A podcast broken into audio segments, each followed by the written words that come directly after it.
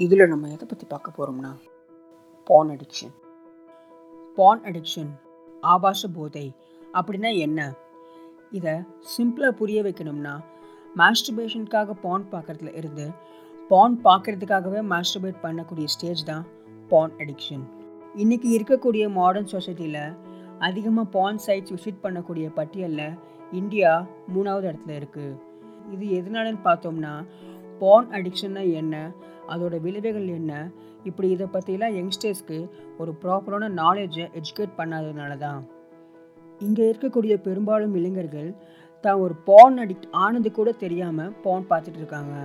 So first நம்ம ஒரு பான் அடிக்டாக இல்லையான்னு தெரிஞ்சுக்கிறதுக்கு ஒரு நாலு சிம்டம்ஸ் இருக்குது அதில் நமக்கு ஏதாச்சும் ஒன்றுக்கு மேலே இருந்தாலே நம்ம ஒரு பான் அடிக்ட்னு தெரிஞ்சுக்கலாம்.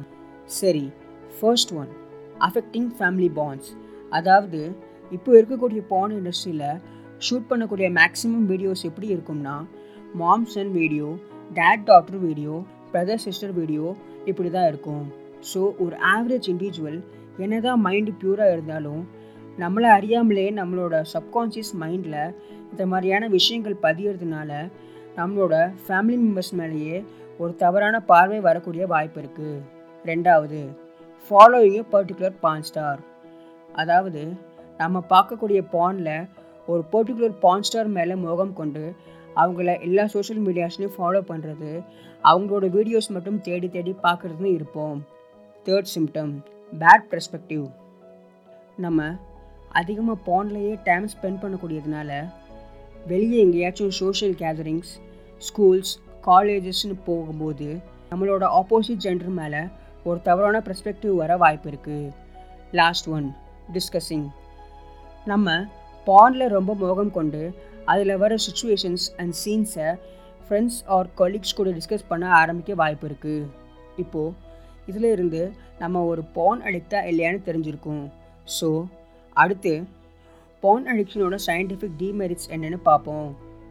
Effects on brain hormones due to porn ejaculation அதாவது நம்ம எப்போலாம் ஹாப்பியாக இருந்தாலோ ஏதாச்சும் சாதிச்சாலோ நம்ம பிரெயினில் டோப்போமைன்ற ஒரு கெமிக்கல் சுரக்க ஆரம்பிக்கும். இதை ஃபீல் குட் ஹார்மோன்னு சொல்லலாம். இப்போது இந்த டோப்போமைன் கெமிக்கலை ஒரு சிக்னலாக கன்சிடர் பண்ணிக்கோங்க. இந்த சிக்னலை ஆண்டனாவாக ரிசீவ் பண்ணுறது டோப்போமைன் ரிசெப்டாஸ் ஸோ நம்ம அதிகமாக பான் பார்த்து ஹை ப்ரெஷர் எக்ஸ்பீரியன்ஸ் பண்ணுறதுனால நம்ம பிரெயினில் அதிகமாக டோப்போமைன் கெமிக்கல் செக்ரேட் ஆகும். அதை இந்த டோப்போமைன் ரிசெப்டாஸ் ஒரு லிமிட்டுக்கு மேலே எக்ஸசிவாக ரிசீவ் பண்ணும் போது இந்த விர்ச்சுவல் வேர்ல்டை தாண்டி நம்ம ரியல் லைஃப்பில் நம்ம என்ன தான் செஞ்சாலும் சாதிச்சாலும் இல்லை நம்ம முன்னாடி ஒரு நல்ல விஷயமே நடந்தாலும் அது நமக்கு ஒரு சாட்டிஸ்ஃபைட் அண்ட் ஹாப்பி ஃபீலிங்கை தராது. இதுக்கு காரணம் ஆல்ரெடி நம்ம பிரெயின் பான் பார்த்து ஹை டோப்பமைன் செக்ரீஷனை எக்ஸ்பீரியன்ஸ் பண்ணதுனால அதை தாண்டி அதை விட ஹை டோப்பமைன் செக்ரேட் பண்ணக்கூடிய ஆக்டிவிட்டி பிரெயினுக்கு இல்லாததுனால எப்போவுமே சாட்டிஸ்ஃபை ஆகாமல் ஏதோ ஒரு எம்டி அண்ட் நெகட்டிவ் ஃபீலோடயே இருப்போம். இப்போது நமக்கு ஒரு ஐடியா வந்திருக்கும். அதிகமாக பான் பார்த்து எஜாக்குலேட் பண்ணுறதுனால அதிகமாக டோப்போமைன் பிரெயினில் ரிலீஸ் ஆகுது. இதனால் நம்ம எப்போவுமே டிப்ரெஸ்டாக சோஷியல் ஆன்சைட்டியோடு இருக்கோம். காரணம் பானை தவிர நம்மளை எதுவுமே சாட்டிஸ்ஃபைட் அண்ட் ஹாப்பியாக வச்சுக்கிறது இல்லை. இதுக்கு இருக்கிற ஒரே சொல்யூஷன் நம்ம பிரெயினில் செர்டோனின் லெவலை பேலன்ஸ்டாக வச்சுக்கிறது தான் அது எப்படின்னு கேட்டால் ஆல்ரெடி நம்ம பிரெயினில் டோப்போமைன்ற ஃபீல் குட் ஹார்மோனை ஸ்டெபிலைஸ் பண்ணி ரெகுலேட் பண்ண செரட்டோனியன்ற ஒரு ஹார்மோன் நேச்சுரலாகவே நம்ம பிரெயினில் இருக்குது மேலும் இந்த ஹார்மோன் நமக்கு வரக்கூடிய செக்ஷுவல் ஏர்ஜசி அண்ட் செக்ஷுவல் டிசைஸை கண்ட்ரோல் பண்ணக்கூடியது கூட.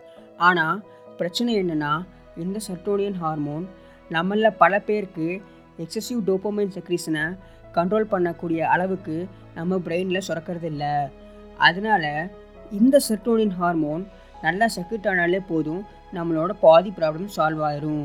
சரி செர்டோனியன் லெவலை எப்படிடா இன்க்ரீஸ் பண்ணுறதுன்னு கேட்டால் அதுக்கு ஒரு ரெண்டு மெத்தட்ஸ் இருக்குது அதில் first one third eye concentration அதாவது சிம்பிளாக நம்மளோட பிரெயினை டெய்லி மெடிடேட் பண்ணி ஹிப்னோடைஸ் பண்ணி மைண்டை பீஸாக வச்சுக்கிறது. செகண்ட் நோ ஃபேப் சேலஞ்ச் அதாவது இத்தனை நாள் வரை நான் மாஸ்டிபேட் பண்ண மாட்டேன்.